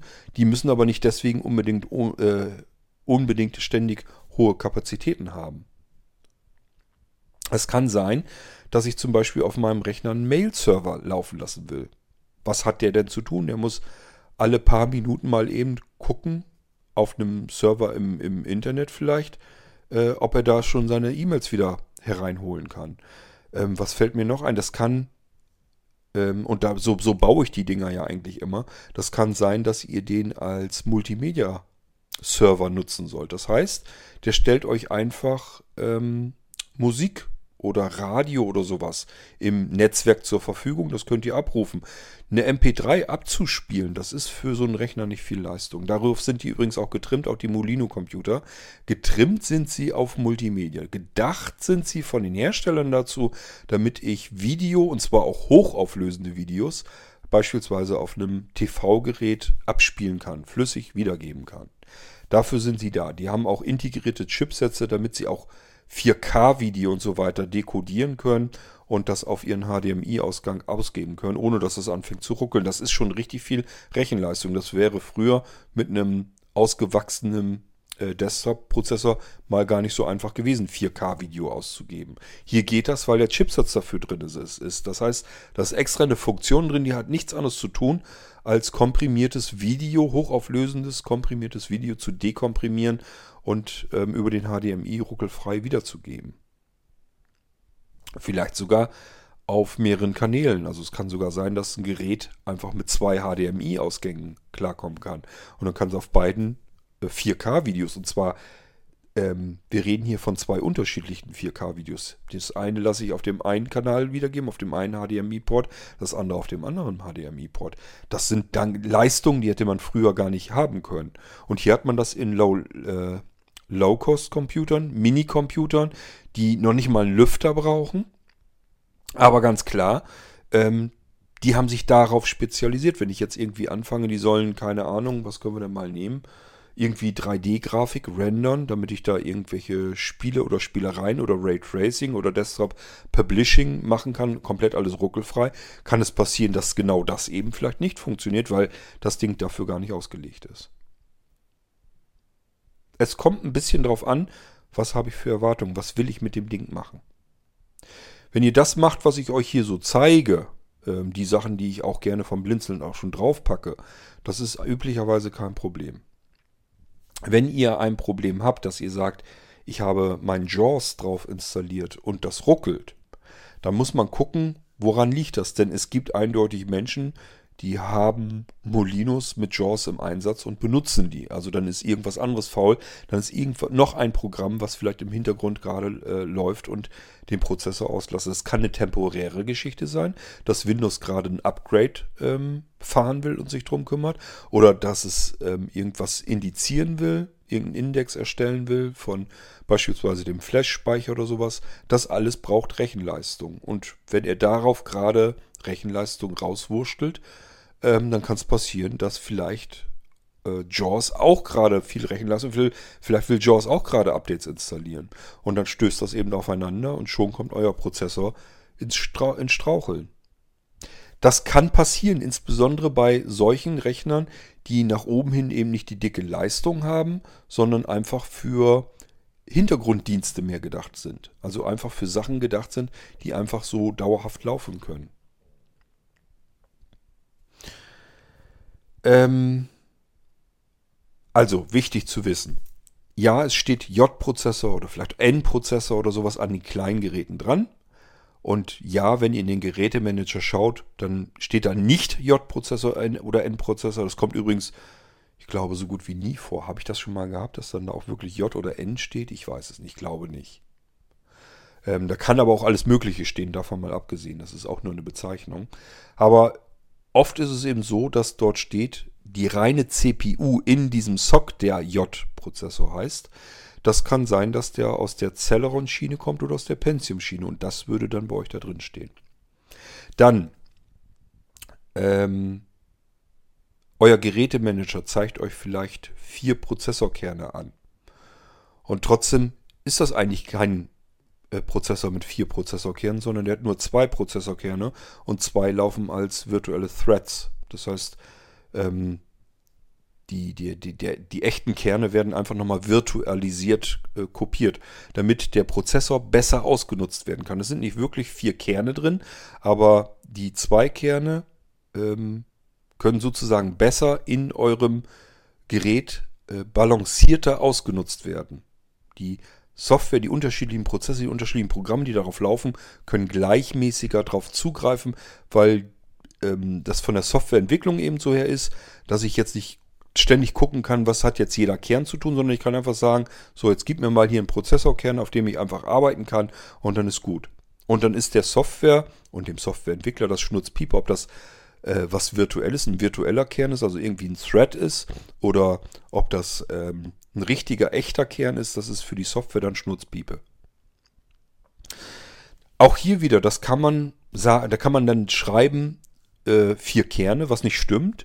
Man kann schreiben äh, zwei Kerne, was vielleicht dem näher kommt, aber auch irgendwie nicht richtig stimmt. Man kann aber auch, so wie ich das meistens schreibe, 2 plus 2, dann wisst ihr immer, sind zwei richtige Kerne und zwei Threads. Also eine virtuelle Verdopplung der Kerne im Prinzip. Und die Taktung genauso. Man kann den minimalen Takt angeben, den durchschnittlichen Takt angeben, den höchsten Takt angeben. Auf welcher Taktung euer Prozessor läuft, das kann euch kein Mensch vorhersagen. Und wie lang er auf welchem Takt laufen kann, das kann euch auch keiner sagen. Der Prozessor guckt im Prinzip die ganze Zeit nach, wie heiß bin ich gerade, wie schnell kann ich noch takten. Und wenn der anfängt sich zu überhitzen, dann taktet er eben wieder runter, obwohl die Leistung eigentlich von ihm gerade benötigt werden würde.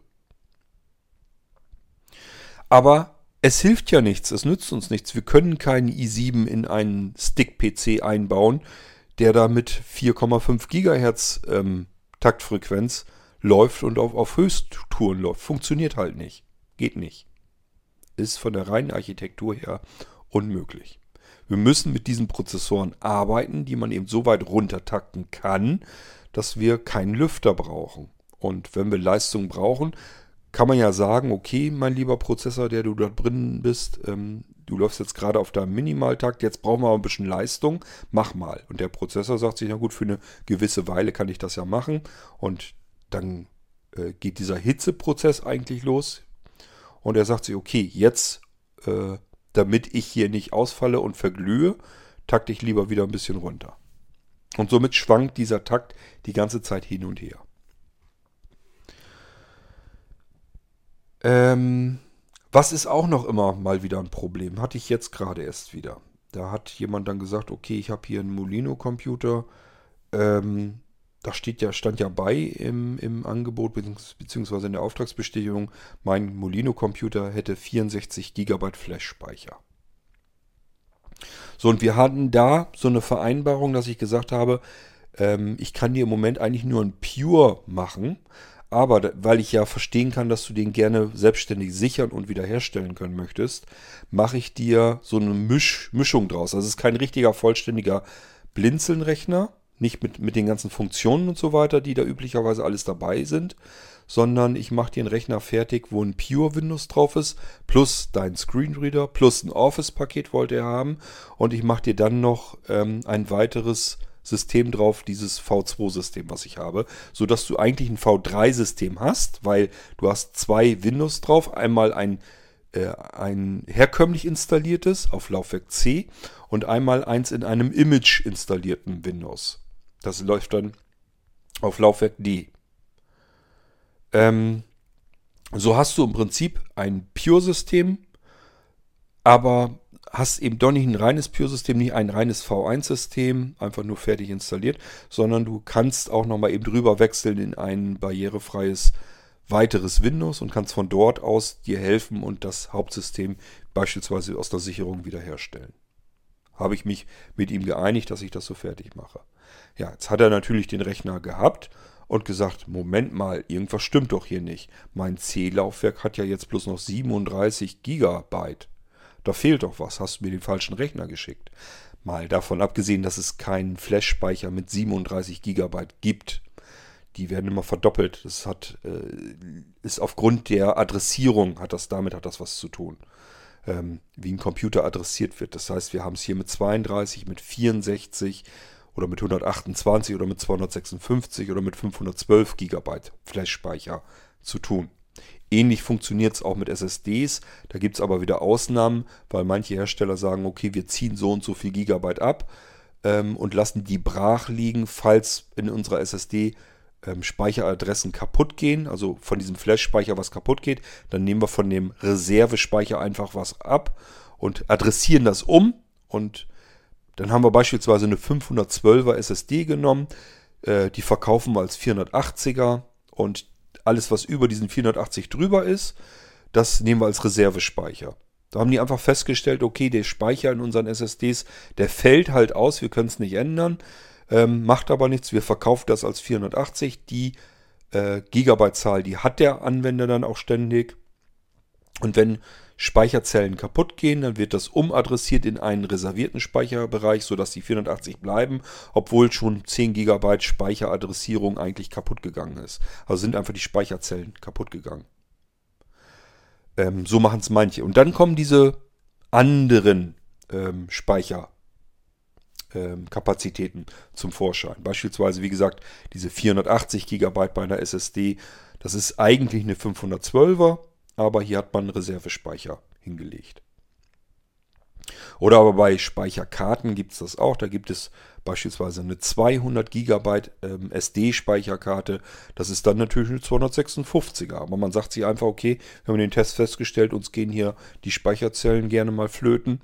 Äh, dann machen wir es eben so, dass wir die 200 GB zusichern und die restlichen äh, 56 GB Bruttokapazität, die halten wir einfach ähm, in Reserve, unzugänglich für den Anwender, sondern das wird einfach dahin umadressiert, wenn sobald defekte Speicherbereiche festgestellt werden. Das wird ja beim Schreiben von Dateien wird das überprüft. Ist äh, diese Speicherzelle intakt? Funktioniert das? Ist meine Datei ordnungsgemäß fehlerfrei gespeichert worden? Kann ich da noch drauf zugreifen? Und wenn dann Fehler passiert, dann sagt er sich der Controller auf der SD-Speicherkarte sich einfach, okay, dann geht die Speicherzelle nicht, merke ich mir, die Adresse funktioniert nicht mehr, die routen wir jetzt um in eine Speicherzelle, die im Reservebereich ist. So funktioniert das Ganze. Aber im Prinzip ist das bei Flash-Speichern gerne so 32 GB, 64 GB, 128 und so weiter und so fort. Das heißt, ein, ein C-Laufwerk, ein Flash-Speicher mit 37 GB gibt es gar nicht. Entweder wären es 32, was natürlich eine Bruttokapazität wäre. Das heißt, wir haben hier viel, viel weniger Gigabyte, weil das Windows muss ja auch noch ein bisschen Platz haben. Und übrigens nicht nur das Windows, sondern beispielsweise das Bootsystem hat da noch ein verstecktes Laufwerk. Dann ist üblicherweise noch so ein Wiederherstellungslaufwerk von Windows mit drin, wo es sich einfach Dateien hernehmen kann, wenn irgendwas schief läuft. Bedeutet, Windows kann zum Beispiel beim Starten merken, irgendwelche von meinen Dateien, die wichtig sind, damit ich hier ordnungsgemäß starten kann, sind defekt. Da muss ich mich mal reparieren. Dann kriegt man auch die Meldung, Windows wird repariert und dann zieht er sich aus diesem Wiederherstellungsbereich einfach das, was er braucht und überschreibt die defekten Dateien mit funktionierenden. So dass das System im Idealfall, wenn es sich ordnungsgemäß repariert hat, wie eben danach nach der Reparatur wieder starten kann. So, das sind oftmals so, so 1 GB oder 1,5 GB. Auch das alles geht von unserer öffentlichen Kapazität, die wir sehen können als normale Anwender, geht da alles von weg. Das sehen wir alles nicht. So, aber 37 GB zu 64 GB, da ist ja noch ein Riesenunterschied. Wo sind denn die ganzen anderen Gigabytes? Ganz einfach, wir haben ja ausgemacht, ich mache dir ein Wiederherstellungssystem, also ein weiteres Windows 10 mit deinem Screenreader und allem Pipapo ähm, dem Sicherungs- und Wiederherstellungssystem und so weiter. Das muss ja alles irgendwo Platz haben. Das mache ich dir alles in eine Image-Datei und diese Image-Datei mit dem Windows darin, das packe ich dir natürlich auch auf diesen Flash-Speicher. Dafür knapse ich eine Partition ab, also ein weiteres Laufwerk und da packe ich dir ähm, die Image-Datei mit dem Windows einfach drauf. Aber ganz klar, das zweite Windows braucht auch Platz. Und wenn ich 64 GB habe, muss ich mir den Platz davon abzwacken. Und schon haben wir die Erklärung, wo ist der Rest von unseren 64 GB. Nämlich auf, dem, auf der Partition, wo unsere Image-Datei drauf ist. Und wenn ihr jetzt sagt, ähm, ich habe doch nur Laufwerk C hier. Nee, habt ihr nicht. Es gibt ganz viele versteckte Partitionen, habe ich euch eben schon erzählt. Das ist Bootsystem und, und das Wiederherstellungssystem. Und auch ich kann euch Laufwerke, die zwar da sind, verstecken. Und zwar auch so, dass man sie nur im Explorer nicht sieht. Ihr könnt sie aber ansprechen. Beispielsweise könnt ihr dann eingeben, ähm, also Windows-Taste drücken, D Doppelpunkt eintippen, Enter-Taste und ihr seid auf Laufwerk D. Obwohl ihr es, wenn ihr beispielsweise auf das Symbol dieser PC geht, seht ihr nur ein Laufwerk, Win, äh, nämlich das Windows-Laufwerk auf Laufwerk C. Ist gar kein D-Laufwerk vorhanden. Euer C-Laufwerk ist da, hat aber viel zu wenig Speicher. Wie kann das angehen? Ganz einfach. Gebt mal dieses D-Doppelpunkt ein, dann seid ihr auf dem zweiten Laufwerk, was ich euch versteckt habe, weil ihr da nichts mitmachen sollt. Denn sonst fangt ihr an, formatiert das, weil ihr sagt, da ist ja gar nichts drauf. Jetzt will ich da was drauf speichern und der beim Kopieren, beim Draufkopieren, kriegt ihr eine Meldung, ja, dieses Laufwerk ist voll, mach erst Platz. Und ihr sagt euch, da ist doch gar nichts drauf. Die Image-Datei, die verstecke ich euch natürlich auch, damit ihr da wiederum nichts kaputt machen könnt. Sonst sagt ihr euch nämlich, was ist das für eine komische Datei, die kenne ich gar nicht. Und die verballert mir den ganzen Platz hier die lösche ich erstmal. In dem Moment geht euer Ersatzsystem nicht mehr. Und wenn ihr jetzt sagt, ähm, äh, ja, brauche ich eigentlich auch erstmal nicht. Irgendwann geht aber was schief mit dem Hauptsystem. Ihr wollt rüber starten in das zweite System zur Wiederherstellung, wo euer Screenreader und so weiter auch mit drin läuft, oder zumindest ein Screenreader. Ihr wollt euer Hauptsystem wiederherstellen, weil ihr sagt euch, habe ich ja damals bei Quartz so gekauft, habe ich ja bestellt. Ich weiß ja, dass ich in das zweite Windows rein kann. Ich habe ja ja auch ein Menü, wo es drin steht. Und jetzt geht das aber gar nicht. Ja, seid ihr dann selber dran schuld, weil ihr zum Beispiel die Image-Datei gelöscht habt, weil ihr das Laufwerk D ähm, nochmal neu formatiert habt, damit die Datei platt gemacht habt und so weiter und so fort. Versteht ihr, warum das so ist, wie es ist? Was kann man da anders machen? Man könnte sagen, warum hast du denn die Image-Datei nicht beispielsweise auf eine Speicherkarte gepackt? Hättest du eine MicroSD reingedrückt, die paar Euro hätte ich dir auch noch gegeben und dann hättest du da äh, die Windows-Image-Datei noch mit draufpacken können. Dann hätte ich mein C-Laufwerk wenigstens größer gehabt. Ja, geht eben auch nicht. Ähm, ich habe hier ganz viel herumprobiert, unterschiedlichsten TF-Karten, also MicroSD-Speicherkarten ausprobiert. Ähm, bei den meisten MicroSD-Speicherkarten crasht Windows, wenn es von der Image-Datei von der Speicherkarte startet. Weil er einfach merkt, hier ist irgendwie was, das ist so lahmarschig, das geht nicht, da kann ich nicht mitarbeiten. Und dann rumst es, man kriegt einen typischen Bluescreen oder eben diesen schwarzen Screen oder äh, den traurigen Smiley von Windows angezeigt. Irgendwas passiert, dass es rumst. Ähm, und wenn das nicht der Fall ist, wenn ich also eine Speicherkarte erwischt habe, die wirklich schnell ist, wo das dann wirklich gut läuft, dann bedeutet das nicht wirklich schnell, sondern immer noch so ätzend langsam, dass man da nicht mehr sinnvoll mitarbeiten kann. Also das macht keinen Sinn mit einem Windows auf einer Speicherkarte, mit einer Image-Datei. Was ich euch dann anbieten könnte, wäre äh, Molino, ähm, ja, Molino Windows Live beispielsweise, also wo das Windows-System, das, das Image auf einem Stick ist auf dem USB-Stick. Habe ich euch schon mehrere Male hier erzählt. Ich habe hier extrem schnelle und sehr kleine, winzige Nano-Sticks. Also wirklich USB-Sticks, die nur so ein paar Millimeter aus dem äh, USB-Anschluss herausragen. Und darauf kann ich das machen mit diesem Windows-System. Das macht aber zusätzliche Arbeit und ähm, das kann ich nicht immer alles kostenlos machen. Kann ich einfach sagen, ich mache dir jetzt die Image-Datei, ähm, mache ich dir da ähm, nicht auf, auf, ähm, äh, auf den internen Flash-Speicher, sondern ich mache die auch noch zusätzlichen Molino-Stick fertig. Das ist eine weitere komplette Arbeit, mit einer Einrichtungsarbeit, mit der ich zu tun habe. Ihr könnt das so bekommen, ich kann euch das so machen. Ihr habt dann einen Nachteil, nämlich dass ihr einen USB-Steckplatz an eurem Stick-PC verschwendet habt, weil da muss der Stick drin bleiben für das Wiederherstellungssystem, für das weitere Windows.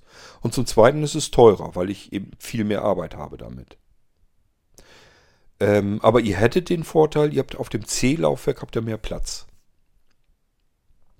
Aber auch hier klare Ansage von mir, nutzt den Stick-PC nicht als Desktop-Ersatz. Das ist ein Rechner, da geht es darum, Hauptsache ich habe ein Windows auf einem so kleinen Gerät am Laufen, dass ich sogar mit einem Akku versorgen kann und in diesem Gespann mit dem Akku viele Tage durchlaufen lassen kann. Das kann ich mit keinem einzigen Computer da draußen.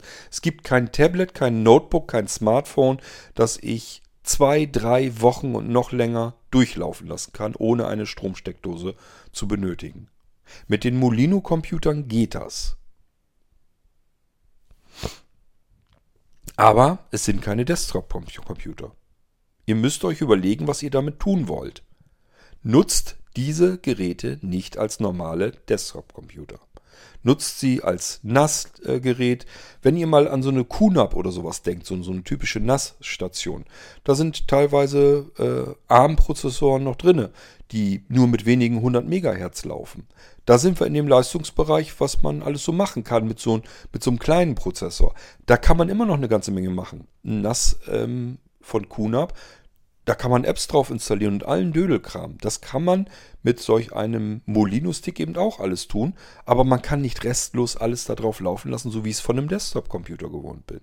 Und man kann dort auch Serverdienste drauf laufen lassen. Ich kann dort einen PHP-Server drauf laufen lassen ich kann dort einen FTP-Server drauf laufen lassen. Ich kann dort einen HomeCloud-Server drauf laufen lassen. Ich kann dort beispielsweise eine Dropbox drauf laufen lassen und irgendwas, was mir diese Dropbox managt. Das heißt beispielsweise, ich tausche mit meinen Kumpels ständig Hörbücher. Und die Hörbücher kommen per Dropbox an und ich kann dann mit einem Syncback ähm, Free Anwendung, die bei den Blinzeln-Sachen ja überall, alles ja alles dabei. Da kann ich eben entscheiden, hier, guck, alle drei Stunden mal bitte in meiner Dropbox in diesem Ordner nach. Wenn da Dateien in dem Ordner drin sind, dann verschiebe mir die doch bitte auf beispielsweise mein NAS, was im Netzwerk ist. Macht das mal an dem NAS direkt, werdet ihr verrückt dabei. Ähm, ich will nicht sagen, es geht nicht. Es gibt auch dort Dropbox-Apps und dann kann man auch Dienste und so weiter. Das kriegt man schon irgendwie hin, aber es ist ein riesengroßes Gefrickel und alles andere als barrierefrei. Mit einem Molino-Computer kann ich das machen. Da kann ich sagen, hier, meine Dropbox habe ich dir installiert. Jetzt mach nochmal einen Kopier- oder Verschiebedienst auf und guck da alle regelmäßig alle Zeit X nach, ob da neue Dateien in der Dropbox sind. Wenn ja, schieb mir die bitte auf mein NAS-Laufwerk. Das wäre ein typischer Einsatz, wo ich so einen Stick-PC wunderbar zu gebrauchen kann. Oder aber ich will einen eigenen E-Mail-Server aufsetzen, will das laufen lassen. Oder ich sage ja, ein FTP-Server, dass ähm, von außen jemand an Speicher drankommen kann. Dann kann ich das mit so einem kleinen Stick-PC laufen lassen und kann das sogar ohne Steckdose laufen lassen, viele Tage und Wochen lang. Ähm, das kann ich sonst nicht. Und dafür kann ich den Stick-PC wunderbar gebrauchen. Ich habe es euch früher erzählt, ich erzähle es euch immer wieder. Seht diese Stick-PCs nicht als reine Desktop-Ersatz an. Das geht nicht, das funktioniert nicht.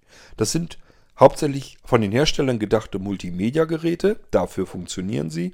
Und ähm, ihr könnt sie benutzen, um Hintergrunddienste laufen zu lassen. Irgendwas, was die ganze Zeit laufen lassen werden soll, wo einfach nicht, nicht nötig ist, dass ihr eure Kiste, euren Desktop, euer Notebook die ganze Zeit am Laufen habt. Da soll sich irgendein Rechner drum kümmern, den ihr benutzen könnt, weil ihr Windows gut kennt. Und dann habt ihr gar nicht viel mehr Möglichkeiten. Dann müsst ihr irgendwie einen Windows-Rechner haben, der aber möglichst wenig Strom verbraucht.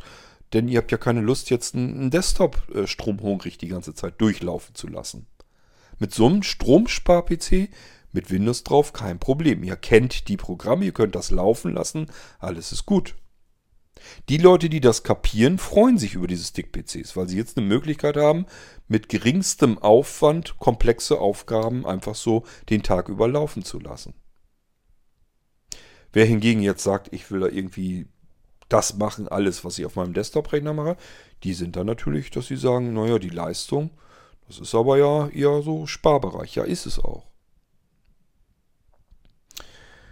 Gut, und da die Einrichtung eines Computers viel Arbeit macht, bitte ich euch nach wie vor, das vorher zu überlegen oder fragt danach, was kann ich mit meinem, mit diesem Molino-Computer eigentlich tun? Ich beantworte euch doch alle Fragen. Ich mache euch hier ausgiebige F-Runden im Irgendwasser-Podcast, wo ich euch das immer wieder erzähle und sage, dafür könnt ihr es benutzen, dafür lasst die Finger davon. Und wenn JAWS dort Mucken macht und zickt und stottert, dann lasst JAWS weg, benutzt NVDA. Damit funktioniert es auf jeden Fall. Soweit wie ich das hier beurteilen kann, die meisten, die so einen Stick-PC äh, sich bestellt haben, haben den eigentlich immer mit NVDA laufen lassen und haben auch gar nicht vorgehabt, da irgendwie was anderes drauf zu installieren. Benutzen eben NVDA. Ich kann den mit Eloquenz, es soll jetzt nicht an der Stimme liegen, wenn ihr sagt, ich kann die Stimme nicht so gut ab, da kann man was anderes installieren. Das ist nicht so das Problem dann.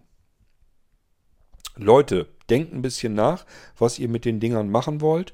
Und wenn ihr es nicht genau wisst, was man damit tun kann, dann fragt lieber vorher, weil wenn ich da erst die ganze Arbeit reingesteckt habe, euch das zugeschickt habe, ähm, die Arbeit habe ich in den Sand gesetzt dann. Wenn ihr sagt, ich kann da nicht mit arbeiten, ich kann da nichts mit anfangen, den muss ich dir zurückschicken.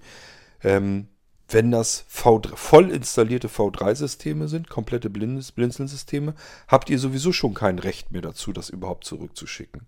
Auch bei diesem nicht. Das ist eine individuelle Einrichtung. Das heißt, die ganze Arbeit, die ich da reingesammelt habe, und das sind zwei Arbeitstage trotzdem gewesen, nicht ganz, aber fast, äh, die habe ich jetzt für einen Papierkorb dann gemacht, wenn ihr den zurückschicken wollt.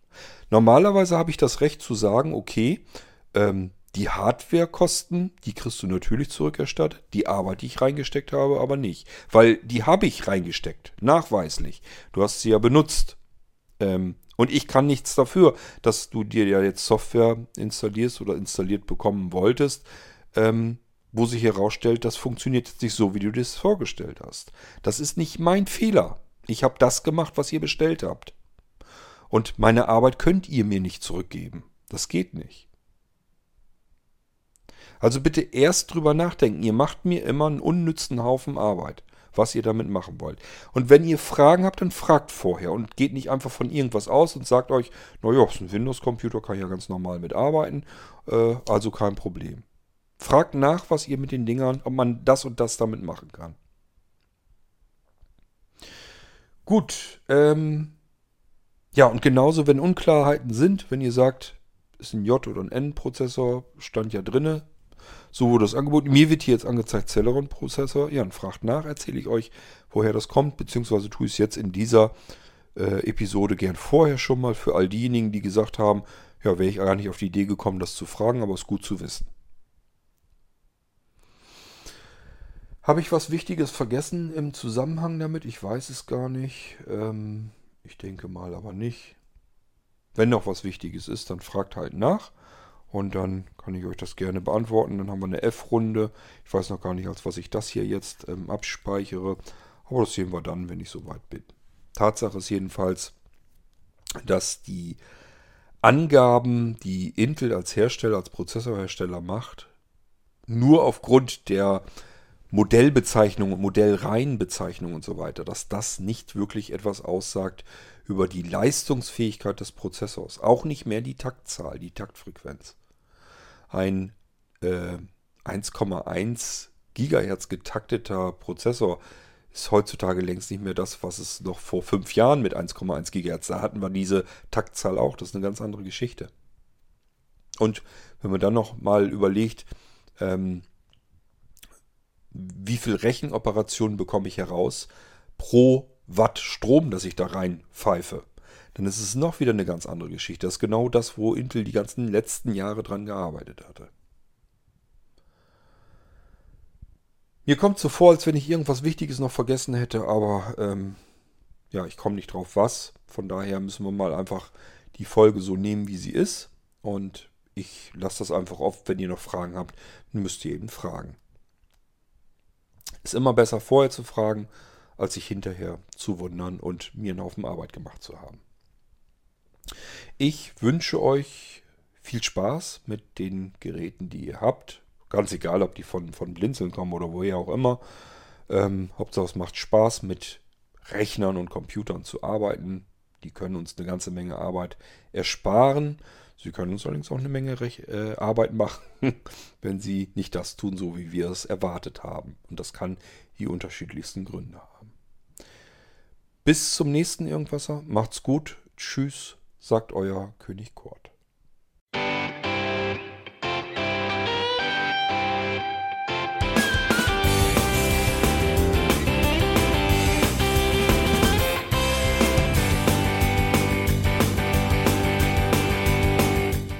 Das war Irgendwasser von Blinzeln. Wenn du uns kontaktieren möchtest, dann kannst du das gerne tun per E-Mail an podcast.blinzeln.org oder über unser Kontaktformular www.blinzeln.org. Blinzeln schreibt man in unserem Fall immer mit einem D in der Mitte. Wenn du möchtest, kannst du uns sehr gerne auch einen Audiobeitrag auf unseren Podcast Anrufbeantworter sprechen. Der hat in Deutschland die Telefonnummer 05165 439 461. Und wenn du uns aus dem Ausland anrufen möchtest, dann ersetze einfach die erste 0 gegen die 0049 für Deutschland. Wir bedanken uns für dein Interesse und freuen uns schon darauf, wenn du auch beim nächsten Mal wieder mit dabei bist.